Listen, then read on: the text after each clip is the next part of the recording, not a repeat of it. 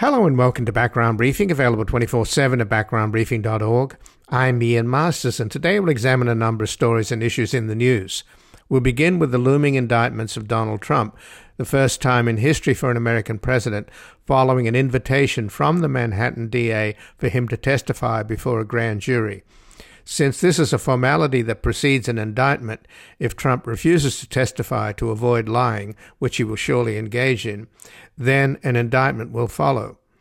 Joining us is Jennifer Taub, a legal scholar and professor of law at the Western New England School of Law, who previously taught at Harvard Law School.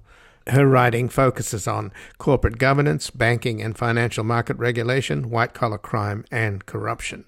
She has testified as a banking law expert before Congress, and her latest book is Big Dirty Money, Making White-Collar Criminals Pay, now out in paperback. And she is the host of the new podcast, Booked Up with Jen Taub. Then we'll look into the dire consequences for the United States from the weaponization of our debt by the Republicans that could soon lead to a default, which would stiff our allies and be the greatest self-inflicted wound to our national security in history, as well as a gift to Russia and China and rogue states, since it would take away our ability to freeze assets, along with destroying the dollar as a global reserve currency. Joining us is Catherine Russ, a non-resident senior fellow at the Peterson Institute for International Economics and a professor of economics at the University of California, Davis, who worked for the Obama administration's Council on Economic Advisors as senior economist for international trade and finance.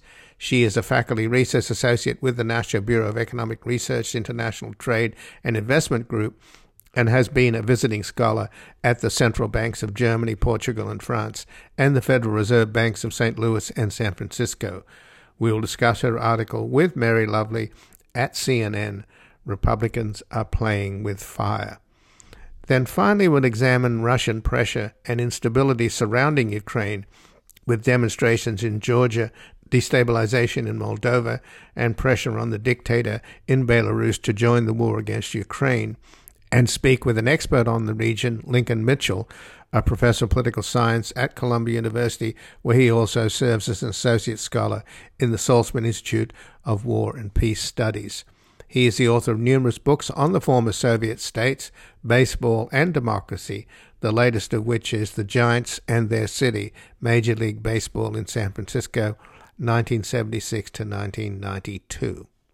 And before we begin, I'd like to thank our many sustaining listeners and donors whose continued and growing support for Background Briefing over the past year has maintained our commercial-free independence as we build our online podcast audience, broadcast on a growing number of stations nationwide, expand our production team, create a new home for our nonprofit foundation at public truth media dot org, and make sure every program remains available to all with no paywalls.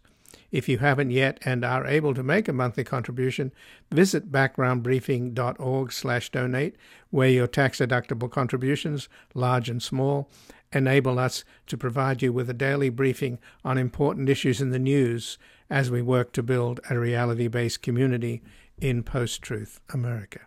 And joining us now, Jennifer Taub, who's a legal scholar and professor of law at the Western New England School of Law, who previously taught at Harvard Law School. Her writing focuses on corporate governance, banking and financial market regulation, white-collar crime and corruption. And she's testified as a banking law expert before Congress, and her latest book is Big Dirty Money, Making White-Collar Criminals Pay, now out in paperback. And she's the host of the new podcast, Booked Up with Jen Taub. Welcome to Background Briefing, Jennifer Taub. Thanks so much for having me, Ian. Well, thanks for joining us. And there's a lot of buzz now about the fact that the Manhattan D A, Alvin Bragg, has invited Trump to testify uh, before a grand jury. Uh, now, that sounds sort of polite in a way, but it's not. It's like cocking a loaded pistol. In other words, you're invited to testify before a grand jury, and if you tell a lie, you're in big trouble. But if you don't come, then you'll be indicted. That's the way New York law is set up, right? Yeah, I mean, it's actually a little more courteous in other jurisdictions. Like in the federal court world, you don't even need to invite the person who's the, uh, you know, the target. So this is, you know, it's a courtesy, but it's the opposite of The Godfather. You know, in those films, someone makes you an offer you can't refuse. This is an offer he must refuse. There's no reason why he would appear before this grand jury. So what are you saying then, Jen, that he's going to be indicted? That he's not going to want to show up? Ha, ha, ha. Well, I think we, there's still a couple missing pieces. Uh, Michael Cohen, who is a star witness, needs to appear before the grand jury. Um, based on how that goes, it's going to be up to Alvin Bragg whether he brings this, uh, he asks the grand jury to indict. And uh, it looks like, you know, it looks like everything is moving in that direction. You know, the train has left the station, but you never know what could happen before it arrives. It, you know, we've seen so many ways that Donald Trump has dodged um, accountability, and who knows what could happen between next week um, and the moment it's time to ask the grand jury for a charge. You know, I'm just not going to hold my hopes up, honestly. But just in terms of background, this is all about a one hundred thirty thousand dollars payment to Stormy Daniels, a porn star, uh, that was made by Michael Cohen in October of twenty sixteen, just before the elections. And right. It was clearly hush money to shut mm-hmm. her up because she's about to go public about having had sex with Donald Trump, who, needless right. to say, is a married man. So yes, and not only was he married at the time, but I think his then current wife, I guess his wife now, Melania, was home with the with the baby at the time. So we also know that Michael Cohen has gone to jail for this very same. Mm-hmm. He write, wrote the check, but Trump reimbursed him, right? Right, and so let's let's back up and say this. Number one, um, having an extramarital affair is still legal in the United States. Number two, paying someone a kind of settlement fee uh, to buy their silence um, in exchange for, you know, buying someone's story, which is how this is arranged. Again, that part legal, might be unsavory for some. Um, the part that could make all of this unlawful, um, not just at the federal level where Michael Cohen ends up pleading guilty under duress, is that New York State has laws that forbid uh, misdemeanors and felonies to falsify business records. And in this instance, um, that's one of the statutes at play. But also, in order to transform that misdemeanor of falsifying business records, and I'll talk about how he did that, into a felony, um, you would have to have the falsification being for the purpose of hiding some other underlying crime. So in this case, the argument is that Um, Donald Trump's business organizations, instead of saying, this is a reimbursement to Michael Cohen for paying Stormy Daniels for her silence, it acted as if the business records wrote it that wrote it down as if it were for legal services rendered when it was not. That's one. Um, and two, um, the part about this being done to cover up an underlying crime, that would be um, a, a um, unlawful campaign contribution. And here the thinking is that um, the the gift that that either Michael Cohen or Donald Trump was making um, to his campaign was not disclosed as a in-kind contribution. In other words, uh, well, not in-kind, I'm sorry, in this case, a monetary contribution, the one hundred thirty thousand dollars, which would exceed campaign limit uh, contributions for, you know, for Cohen or even for um, Trump, um, would be in excess of the campaign finance limits, and it was a gift to his candidacy. This happens in October, right around the time the um, the that that uh, the the audio is released from um, the Hollywood Access uh, television show where he is bragging about sexually assaulting people. So at this particular moment, it was highly important to make sure that something that would have been a very interesting story that Daniels could have sold to the public was kept quiet. And of course, Cohen pled guilty on eight counts, two of which were for campaign finance violations. Yep. And which are felonies, right? And is there a statute of limitations on any of that? Well, here's the thing. There was the federal law. There's the federal law statute of limitations, and then there's New York. And remember, you, I'm sure you remember that someone named Individual One was named in the federal um, documents. The um, the indictment and the, or actually, I guess it would have been an information because he ends up entering a plea. Um, but he, you know, individual one was Trump. And so there is a five-year statute of limitations on most federal crimes, including this campaign finance one. Um, uh, but, you know, it's the question is five years from when, and some of the payments were still being made, reimbursement payments were still being made to Michael Cohen, even, um, even, you know, into, I think it was well after the fall of twenty sixteen, um, and I don't know how far they would have gone, um, but I do think it's quite likely the statute of limitations ran, not just because Bill Barr decided not to prosecute, but because Merrick Garland made that decision himself as well. At the state level, it's pretty interesting, Ian, in that due to um, the COVID pandemic, a lot of the, the statutes of limitations were put on hold. Like, you talk about tolling the clock, right? So things are well within the state law statute of limitations for both the um, the the alleged, you know, business falsification and campaign finance um, violation. And there's the other issue of one hundred fifty thousand dollars payment to stop the National Enquirer to kill a story about Karen McDougal, an affair that she claims she had with Trump, and a fairly long affair. And I think one donor out here in California ended up taking the fall, did he not? So that's another mm-hmm. seedy story there that's wrapped into this. But let's just in the last couple of minutes talk about about who's testifying and who will testify. Stormy Daniels would love to testify, right?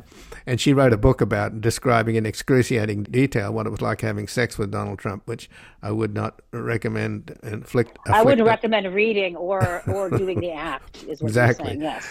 But already Kellyanne Conway, Hope Hicks have appeared before this grand jury, mm-hmm, along with mm-hmm. Jeffrey McConney, uh, the mm-hmm. controller of the Trump Organization. So they're building a case, clearly. Right, right. I mean, if you bring, um, you know, it's it, it's it's a good strategy to bring um, people inside of Donald Trump's circle in the campaign, people like Kellyanne Conway and Hope Hicks, of course, later served roles in the White House. These are people who have remained loyal, even to this day, to Donald Trump. So they testified before a grand jury, and it, to the extent that what they already said matches up with what Michael Cohen is going to testify to, that, that's very strong and powerful evidence for the grand jury. And we see that Donald Trump was, you know, going crazy, um, you know, throwing ketchup against the wall, metaphorically, over on Truth Social the other night, actually claiming that he never had an affair with uh, Stormy Daniels. It's just not not believable or credible. Um, I just don't, you know, I just don't see um, how they don't uh, already have evidence, you know, to that. I mean, apparently Kellyanne Conway was the one in contact with Michael Cohen, where he where he informed her that everything was all, all said and done. She knew what this was about. Um, of course, she was not in the room um, when the, you know, infidelity happened, but she certainly knew the purpose for those payments. And so, you know, I do see, if all goes well, um, justice will be served and there will be an indictment in this case. But, you know, I've been waiting for a while, so I tend to just kind of wait a little more to see if, if if actually that that does occur. I mean, I'm hoping, Ian, that someone over um, in Washington is ashamed by this, uh, because these charges should have been brought at the federal level. And I'm hoping someone like Jack Smith um, gets his act together on whatever he is working on, whether it's the documents from the, he kept uh, the top secret documents Donald pilfered and refused to give back in Florida, or it's the insurrection. It's really shameful that we have to have a, you know, the Manhattan D A bring a case um, or any case against a former president of the United States because our current attorney general was too cowardice to, out of the box, start working on these things when he first, uh, he first, be, you know, took office uh, many years ago.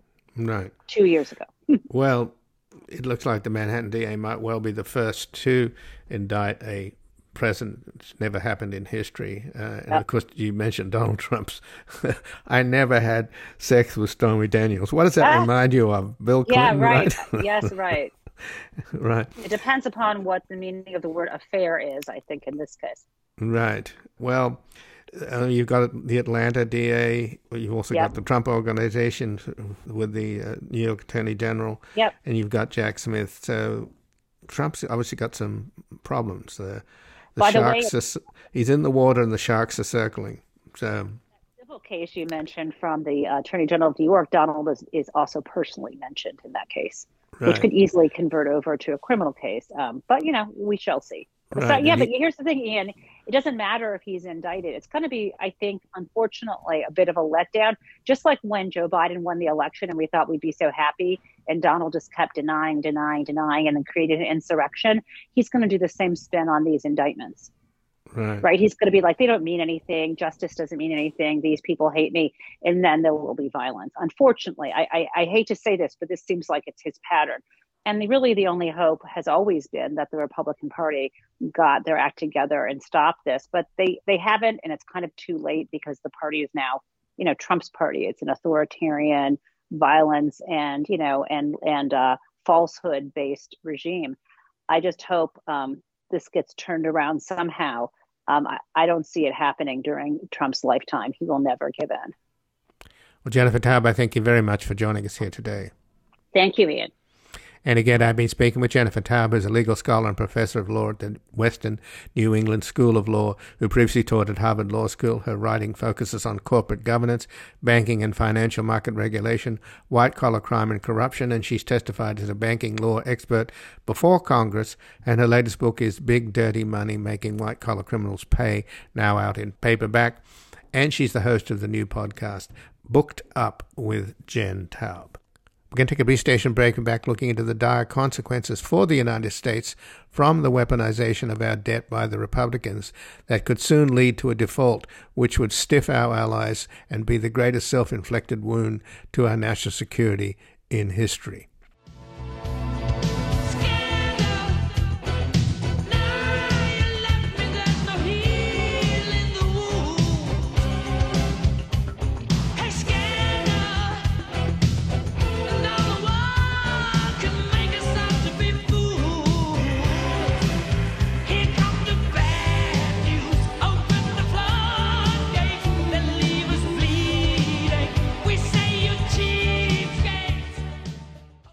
Welcome back. I'm Ian Masters, and this is Background Briefing, available twenty-four seven at background briefing dot org. And joining us now is Catherine Russ, a non-resident senior fellow at the Peterson Institute for International Economics and a professor of economics at the University of California, Davis, who worked for the Obama administration's Council on Economic Advisors as senior economist for international trade and finance. She's a faculty research associate in the National Bureau of Economic Research, International Trade and Investment Group, and she has been a visiting scholar at the central banks of Germany, Portugal, and France, and the Federal Reserve Bank of Saint Louis and San Francisco, and she has an article at C N N, Republicans Are Playing with Fire. Welcome to Background Briefing, Catherine Russ. Thank you, Ian. Well, thanks for joining us, Catherine, and your article uh, comes out at an important moment, of course. The U S uh, will default on its debt as early as July or perhaps even earlier. But we have an example of what you're writing about in terms of warning us about the consequences. There have been uh, pictures seen around the world of the Chinese official Wang Li, Wang Yi brokering a peace between the Saudi Arabians and the Iranians. And this is a big diplomatic win for China. And to some extent, I don't know whether, whether you could call it a black eye for the United States, but it certainly marginalizes the United States. So this is a precursor, is it not, of what would happen if we default on our debt, which would be a massive self-inflicted wound to our national security. And as you point out in your article, it would be a huge win for Vladimir Putin and Xi Jinping. Well, I think that peace anywhere is a win for everyone. And the White House statement on this agreement um, between Iran and Saudi Arabia really underscored that. So, um, you know, to the degree that uh, President Xi is contributing to that, we have to consider that a plus for the world, including the United States. But you're absolutely right. This threat of default really plays into a very strong campaign by Putin, by Xi, to portray the United States as a source of injustice and chaos in the world broadly. So it, it's it creates a national security threat for us where really none should exist. And in terms of earlier reports of Xi's visit to Saudi Arabia and statements from Mohammed bin Salman, they're, they're toying with the idea that they will no longer pay for oil in dollars, and dollars are the reserve currency and give the United States a huge advantage. That, again, would be a casualty of a default, would it not? Absolutely. So we've seen a very gradual erosion of the dominance of the dollar in global um, transactions over the past few decades. Um, Barry Eichengreen has documented that in the Journal of International Economics. But it, it's been a very gradual thing, and the dollar is still, by a large margin, the dominant currency um, in global transactions. And so what, what I mean by that is exactly what you're describing. So oil, for instance, is priced in dollars for for most um, transactions in the world. Um, many transactions between countries that don't use the dollar as their domestic currency, they price their import and export contracts, their cross-border loan contracts in dollars.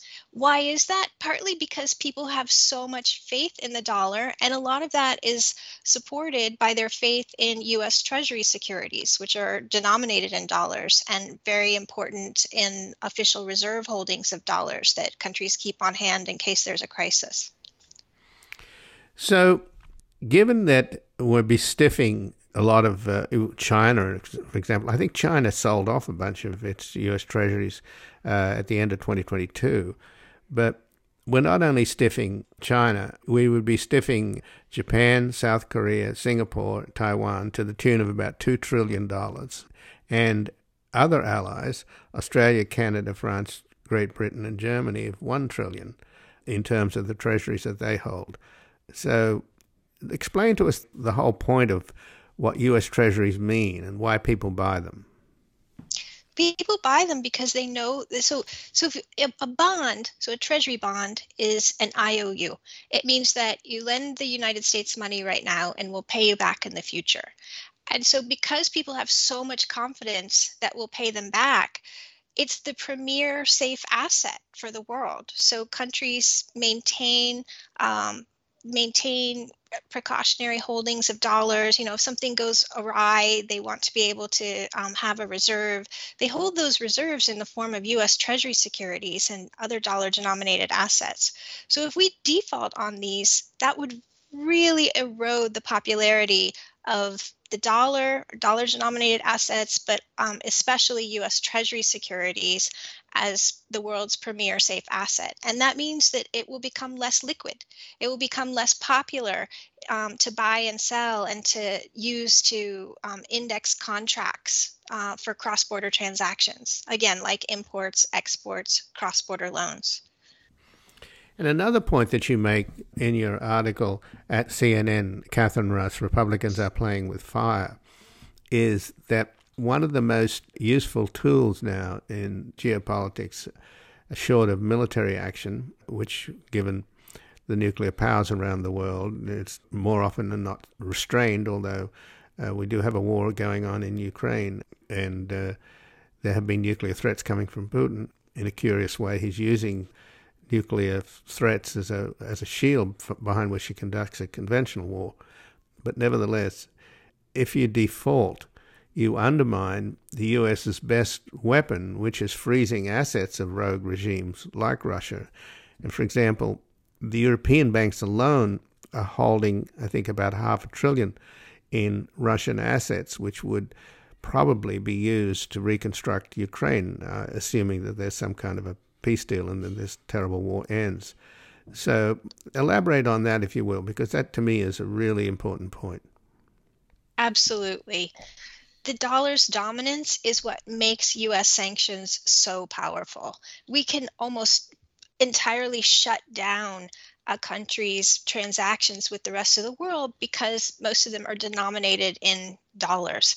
And this has been a very powerful um, force in Um, you know, making Russia feel some impact um, domestically from its choice to uh, invade the Ukraine.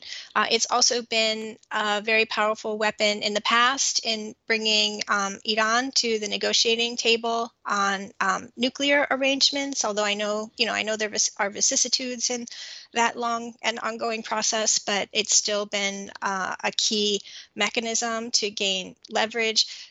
It's it's I, it cannot be overstated. I mean, if you think about China and Taiwan, and maybe and China, whatever hesitancy that China has to invade Taiwan, maybe in part because of the threat of sanctions like Russia faced. So the dominance of the dollar as a national security um, uh, protection, it just it can't be understated.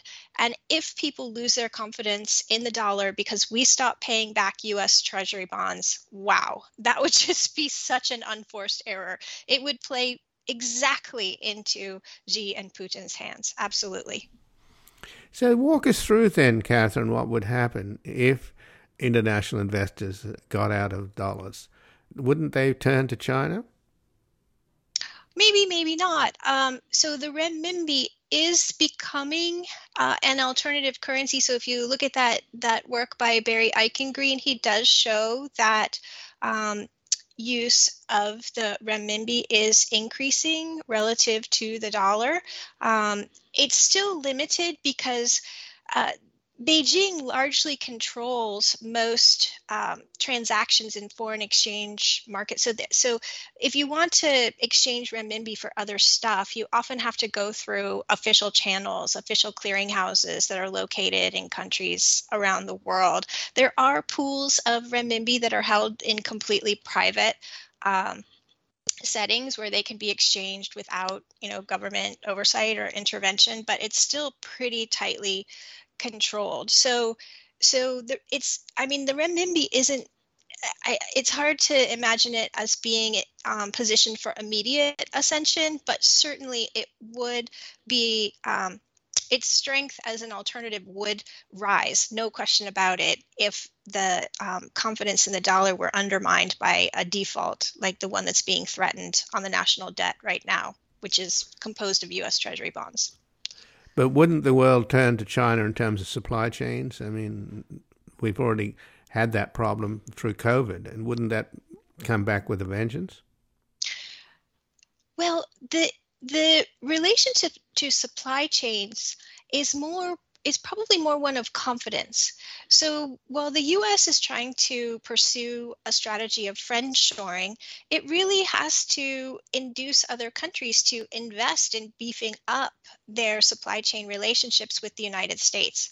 So investment always takes some confidence in what's going to happen in the future.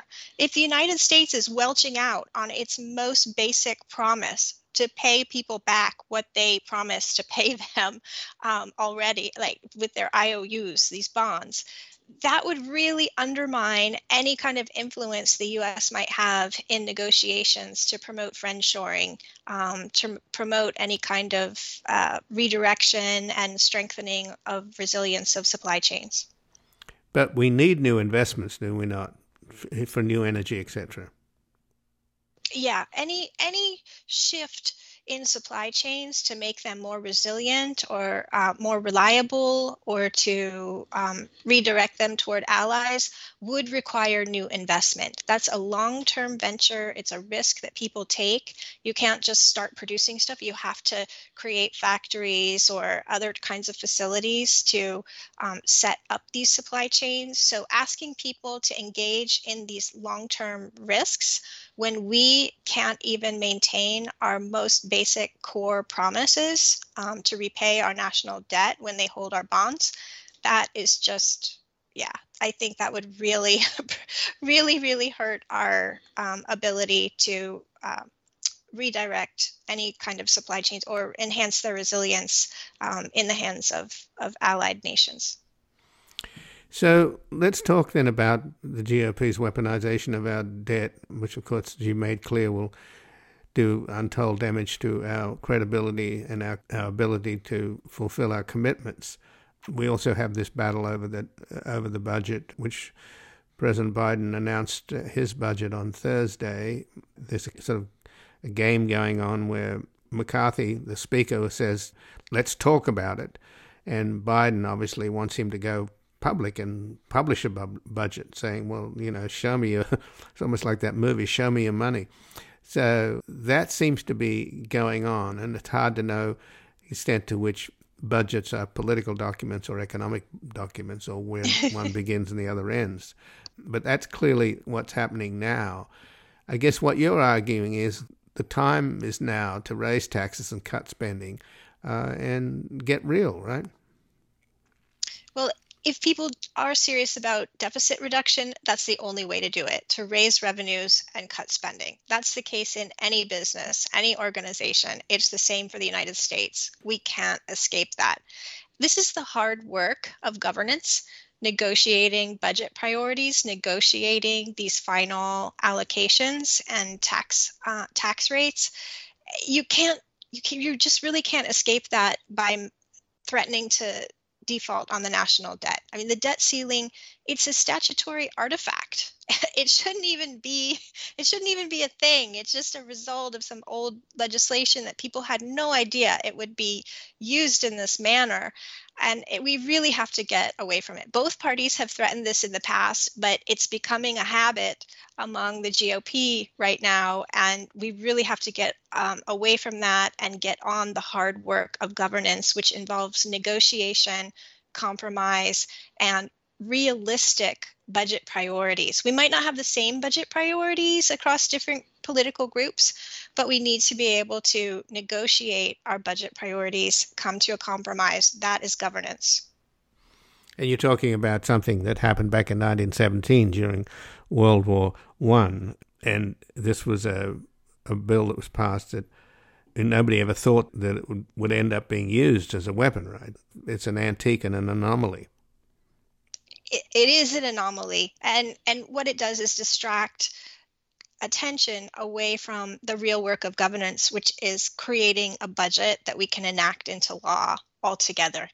Everyone has to work together. Like, no one party can do it by themselves. The American people have split um, governance uh, in in the federal government, they, so they've they've split uh, this across parties, and so we all have to work together.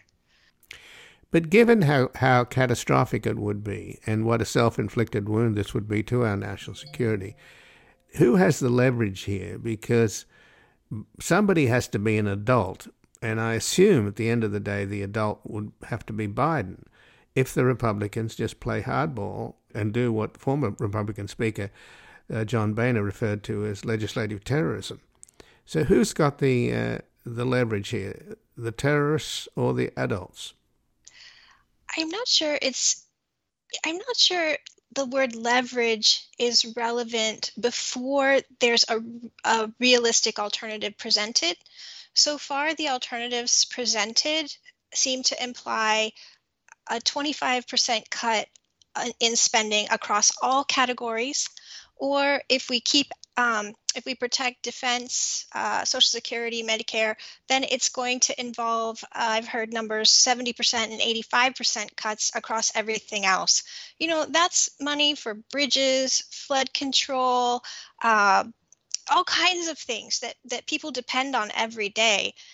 It, that would do quite a bit to our domestic security as well. So I, I just, it's not clear whether a fully fleshed out realistic proposal that, I mean, that's why you really have to talk about a budget as opposed to just that you don't want to raise taxes or just what you won't cut, but you want to cut everything out. Like, it's not really realistic the way all of these things are coming out unless you put it all into a budget, add up everything and make sure that the total is something that, that you can live with and that's co- um, consistent with your commitment to reduce the national debt or the deficit um, and the debt and eventually the debt. So it's it's it's hard to you know it's hard to talk about leverage before there's any like real counter proposal.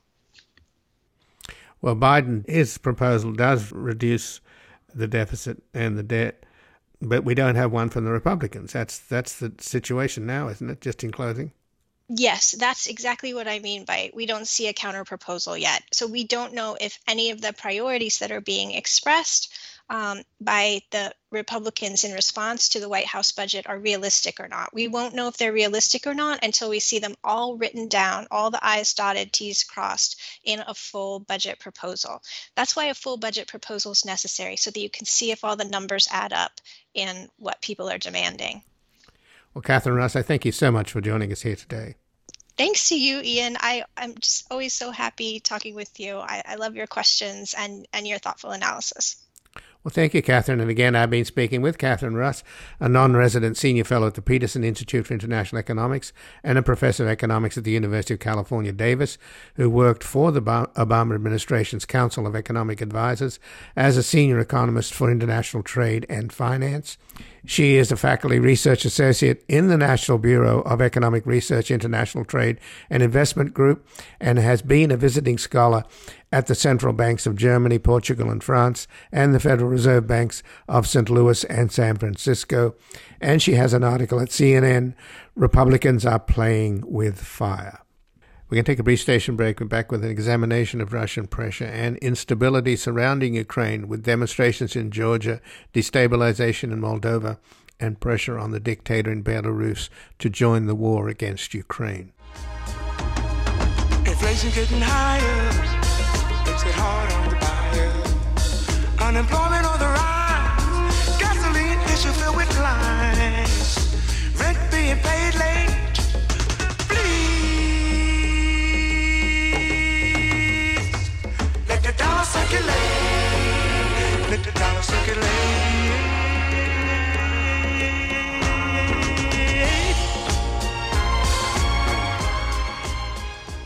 Welcome back. I'm Ian Masters, and this is Background Briefing, available twenty-four seven at background briefing dot org. And joining us now is Lincoln Mitchell, a professor of political science at Columbia University, where he also serves as an associate scholar in the Saltzman Institute of War and Peace Studies. He's the author of numerous books on the former Soviet states, baseball, and democracy, the latest of which is The Giants and Their City, Major League Baseball in San Francisco, nineteen seventy-six to nineteen ninety-two. Welcome to Background Briefing, Lincoln Mitchell. Thank you for having me back on. Well, thanks for joining us again, Lincoln. And I wanted to talk to you about Russia's F S B's activities. Obviously, Russia's at war, and they've deployed the F S B and the, and the military. And we hear a lot about how poorly the military are doing, but we're not uh, really, we don't quite know the full scope of the F S B activities. I know that, for example, they have uh, roaming assassination squads that they send throughout Ukraine that are doing horrendous stuff.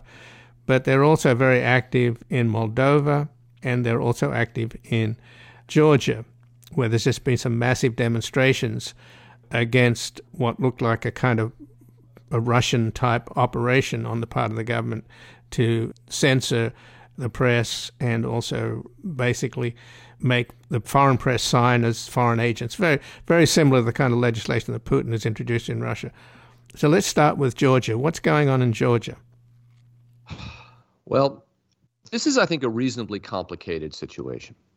The current Georgian government, which has won a series of elections going back to two thousand twelve, in that would have generally be considered freely, free and fair elections, where they ousted a kind of neoconservative authoritarian government or semi-authoritarian government, has over the last years been, since the very beginning, been criticized by their opponents for being pro-Russia. At the same time, has pursued a pro-European and pro-Western policy towards NATO and towards the European Union. However, and this is a big however, in recent years, that's begun to change.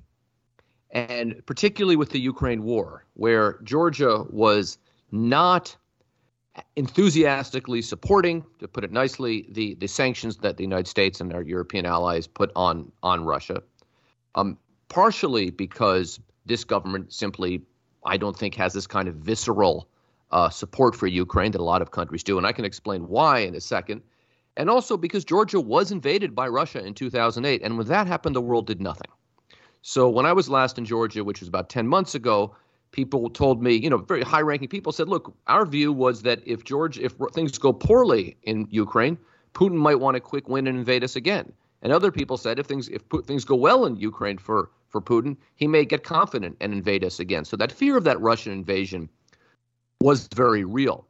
In but since that war, we've seen this government move substantively away from well, since they came into power, this government has done very little to move democracy forward. And this particular law, which you described, it goes a little further than that, because it's not just media. So it's not just someone who works for, I don't know, a foreign media operation. It's one domestic Georgian media that gets twenty percent or more of its funding from outside sources, which might be U S A I D or European assistance, as well as non-governmental organizations that might be acting as watchdog organizations, watching the government, or in some cases delivering services.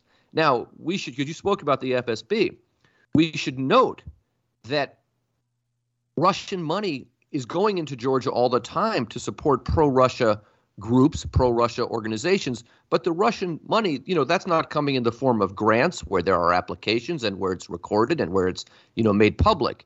American and European money is mostly in Georgia through those kind of grants, which are already made public. The Georgia Young Lawyers Association, just to pick one example, you know, they receive foreign funding. It's on their website. They're not trying to conceal anything. But the fear is if they have to register as foreign agents, they will face repression from the government and they will be identified always as foreign agents, which will undermine the work that they do. And Georgia is effectively a one-party system, so the N G O sector is really the only check on the government. So what about the economic ties? I mean, you've got all those Russians that fled. Uh, a lot of them went into Georgia, fled the draft and fled the war. And on the other hand, The, there's an enormous amount of trade going on, continuing, right, between...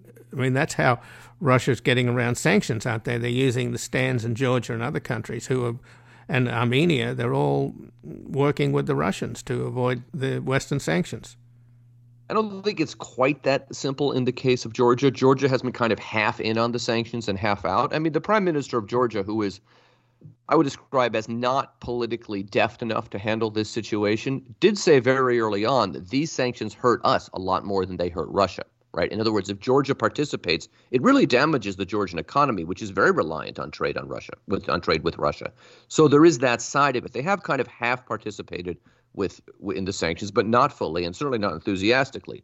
But this isn't a Central Asian country or, or Iran or something, which is just, you know, trying to work. Or on the other hand, there are countries like India that remain massive markets, or China, of course, um, for for Russia. So so that kind of is a little complicated. Now, now the issue with these Russians coming in, I mean, if you read Masha Gessen in the New Yorker, you think they're all in there to read Pushkin and Tolstoy. But a lot of these people are there to avoid the draft. And a lot of them are there just because they want to go somewhere and spend their money. I mean, when I was in in Georgia, you know, first of all, there's graffiti. I mean, I remember distinctly seeing in English, so meant for foreign eyes, uh, all Russians, no Russians are welcome, whether good or bad. So not the greatest syntax, but you got the point. There's a lot of resentment because a lot of these, I heard stories of Russians coming in and talking about how great their troops were doing in Ukraine. So there's a lot of tension between these Russians coming in and the Georgians who, for good historic reasons, are not comfortable with a lot of Russians coming to their country for whatever reason. So let's then turn to Moldova. There is a sizable pro-Russian population there. And Zelensky warned uh, some time back that there were Russian provocateurs coming in, or pro-Russian provocateurs coming in to stir up trouble. And, and somehow the enclave of Russians at, in Transnistria that borders between Moldova and Ukraine, it's a sort of sliver there on the east, has Russian troops. Now, there's even a possibility that the Ukrainians may invade. The Russians are saying that's going to happen. But what's happening there, do you think? That seems to be a possibility of a new front. Yes. And, you know, the Russian military in Ukraine, I mean, I think we have to hold two ideas in our head at the same time. Let's start with this. They are being humiliated, right? They did not expect to be in this war the way they are. They did not expect to take the casualties. They did not expect Ukraine to be able to fight back as effectively as it has. On the other hand, Russia could still win. And I think Putin's strategy here is to fight not just in a lot of places, but in a lot of dimensions. Now, I I mean, I talked to a lot of people in the Georgian, uh, in Georgia and in the Georgian government. I met with the president this week, uh, who is not part of the government there in that in that way. And no one's really sure. You know, there's a lot of accusations, but no one's really sure the depths of the connections between the Georgian government and Russia. But even that perception helps Putin, right? The perception that there's that he's gaining ground in Georgia, that he's gaining ground, ground in Moldova, all of that helps Russia and hurts Ukraine. And that's always been the way Putin has done this. It's always been a multi-layered war, not just, you know, it's been a lot of, you know, guns and, and soldiers, but also cyber, also the politics. And Putin is continuing to do this. Is this war going to open up a, a front in, in Belarus? I mean, in Moldova? I don't know. But, you know, uh, the Russian uh, F S B, the Russian Foreign Ministry, the Russian media now is saying that because of this uh, unrest in Georgia, the Georgian government is going to have is going to uh, plan a, an, an offensive attack on uh, on Abkhazia, which is a de jure part of Georgia that's de facto under Russian control. And they're doing that just to stir up problems in Georgia and the region. So they're going to keep doing a lot of fighting on a lot of different levels, and it's going to be tougher and tougher for, for Ukraine. In terms of, though, moving on the other front in the north with Belarus, it's obviously Lukashenko, the dictator there, is, is playing uh, quite an interesting dance that he's had with Putin. It seems like the compromise he's worked out is that he will up, ramp up production of ammunition and other stuff for the Russian war machine. But he did meet, Lukashenko did meet with Xi Jinping in China, and, and I'm wondering what that was about. Well, we know that the ten-point uh, so-called peace plan that China offered up, nobody took that seriously. So is it possible that Belarus could be a cutout for Chinese support for Russia's war in Ukraine? Well, Lukashenko meets with Xi Jinping because Russia, since this war started, is increasingly a Chinese client state. And Belarus is is a Russian client state to a great extent. So why not meet with, you know, the, the, the boss who's really in charge here? Um, Belarus is, you know, thousands of miles further to the west than Georgia. It is in that regard much more in the center of Europe. And a Putinist outpost in the center of Europe is very valuable. But it's also very valuable to China. So Lukashenko has some real negotiating position uh, when he goes to China. So why does Putin need him if he's just a sort of appendage or a puppet? Well, Putin needs whatever he can get right now, right? The no, more allies, does he want to take it over altogether, in other words? I, this is no, I, I don't think Putin wants to do in Bel- Ukraine, in Belarus, what he's done in Ukraine, right? He has, he. This is not, the reasons that he invaded Ukraine simply don't apply in Belarus. He, what he wants from Belarus is ultimately, will you send troops? Will you send munitions? Will you support us? Will you continue to trade with us? And the answer there is likely going to be, at least the latter part, yes, and to the first questions, maybe. Well, that's what he's been dangling all along. But my understanding is he doesn't want to get militarily involved in Ukraine because he doesn't trust his own military. And most of it is, is the Praetorian Guard, isn't it? They don't have much of a military. No, but they can – but the soldiers who's – I mean, at this point in this conflict – Putin is not exactly sending, you know, crack, highly trained soldiers to Ukraine, right? These are conscripts who, I mean, it's it's it's in some sense, it's heartbreaking, right? These are conscripts who have been brought in, they're they're poorly trained, poorly equipped, and they've become cannon fodder um, while committing atrocities in Ukraine, tragically. And Belarus can certainly give those kinds of people to the war effort. That would be valuable to Putin. So is it likely to happen then, do you think? In other words, you've got trouble in in Georgia, you've got destabilization going on in Moldova, and you've got this tension between Putin and, and Lukashenko over how much he can squeeze him into committing troops. And, and the one thing that Lukashenko said is if there's one Ukrainian soldier crosses into the border, then it's the war begins. Well, that's a situation ripe for a false flag operation, isn't it? For sure. And if Lukashenko wants this war with Ukraine, he'll have it, right? If, if there's there's plenty of ways to make that happen. But again, you know, if you're him, you go you want to talk to China. What are they going to do for you, right? What do they want here? China, I mean, Putin in his in his effort to keep whatever threat Ukraine represented at bay has really lost a lot of influence uh, to China. And so I think the extent, you know, there's there's two people that can end this war tomorrow. One is Putin, the other is Xi, is Xi Jinping. And there's two people who can either expand this war or not expand this war. One is Putin and the other is Xi Jinping. So is that to say then that to take a cynical view as opposed to a hopeful or even Pollyanna-ish view that somehow China is going to be the honest broker here to end this uh, war, which I don't think is a possibility, although China does have to consider the brand China in terms of its exports and its European markets. But you're suggesting that the relationship is much deeper, and that's and I I would agree with you there. So is I mean, China then therefore happy to have the U S and NATO bogged down in a European war, thinking that that might take the pressure off Americans' activities in the Pacific? I might phrase that just a little differently. There has been a fair amount of coverage or, or analysis of this war that says this is a proxy war between the United States and Russia.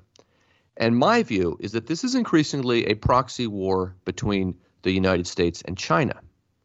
And the question is, how much more will China get pushed, pulled into this war? How much more do they want to get pulled into this war? What kind of weapons uh, will they send to Russia, right? How much can support will they continue to do, to provide to Russia? How much trade will they continue to have with Russia? That's what I see as the key questions uh, as we move into the second year of this conflict. But that's going to change things enormously, in, particularly in a an election year, because you've already got the pro-Putin caucus operating with the Freedom Caucus in the House, and they seem and more and more McCarthy and the Republicans are, are now talking about not giving Ukraine a blank check.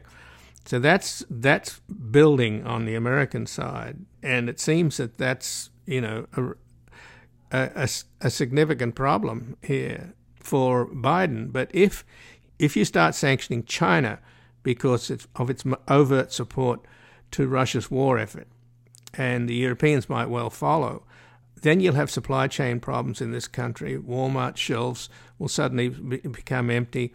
The Republicans will be absolutely salivating over the idea that the economy is going to be hit, take a big hit, and it's going to help them re-elect, get reelected. And and they don't seem to care about Ukraine; they just care about power.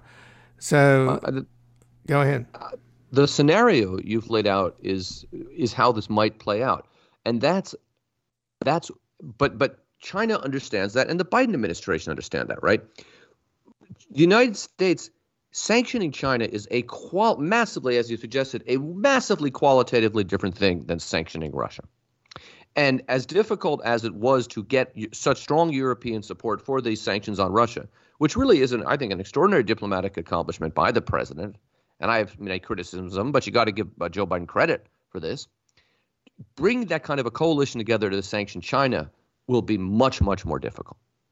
So if You know, while, while the U S is warning China, don't don't arm you, Russia, don't arm Russia, the leverage here is very different because the sanctions would be devastating for, for both sides. I mean, I, I like to say that the U S China relationship is, to pick a, a word from two thousand eight, it's too big to fail, that bilateral relationship. And that's why this uh, hawkishness on China is, is, in my view, very dangerous. And I should add, not least because, you know, um, Mike Pompeo, uh, the former Secretary of State, who is running, who is essentially running for president, I think will be running soon, on a campaign of let's go to war with China. And a war with China and the U S should be unthinkable. And both sides are dancing up to that in ways that can be very frightening right now. Yeah, but you just said, Lincoln, just in closing, that essentially the war in Ukraine is a proxy war with China. That's right. And to, to go back in history, during the Cold War, we had proxy wars with the Soviet Union, you know, kind of all over the globe. And we managed to con- – I mean, it's a terrible thing to say, but we didn't – they didn't lead to I mean, – millions of people died, right? Look at Vietnam, for example. But they didn't lead to all-out war between the two superpowers. And that – avoiding that has to be the top priority. But the, the hawkish – the hawkish uh, – So the, the China hawks in, in Washington are growing in power, and the Washington the, and the U S hawks in, in, in Beijing have, have largely, hugely influential in the C C P. So this could get much worse. Well, Lincoln Mitchell, I thank you for joining us. I appreciate it. And even though the news is rather bad, I appreciate getting a perspective on the various fronts that we talked about: Georgia, Moldova, Belarus, and Ukraine and China. Thank you, and I know you don't bring me on your, on your show for my optimism. Well, let's hope there's some reason to be optimistic. And again, I've been speaking with Lincoln Mitchell, a professor of political science at Columbia University, where he also serves as an associate scholar in the Saltzman Institute of War and Peace Studies. He's the author of numerous books on the former Soviet states, baseball, and democracy, the latest of which is The Giants and Their City, Major League Baseball in San Francisco, nineteen seventy-six to nineteen ninety-two. This has been Background Briefing. I'm Ian Masters, and I'd like to thank producer Graham Fitzgibbon. And to help us sustain this program into the future and assure it remains free to all, please take a moment to support us by going to background briefing dot org slash donate or public truth media dot org, where you will find our non-profit Public Truth Media Foundation, where your tax-deductible donations, large and small, keep us broadcasting. And if you missed any of today's program and would like to explore our vast archives, you can find us at background briefing dot org, where we'll include extended interviews searchable by topic and have made it easy for you to sign up for daily email updates that provide links to resources, articles, and books discussed on the program. Also, you can find links there to subscribe wherever you get your podcasts, and we also encourage your ratings and reviews on these platforms. Find us on Twitter and Facebook at Ian Masters Media. And please do help us reach more listeners by sharing this program with friends, family, and colleagues. And I'll be back again tomorrow with another Background Briefing at background briefing dot org. Bye for now. The guy that lived next door in three oh five.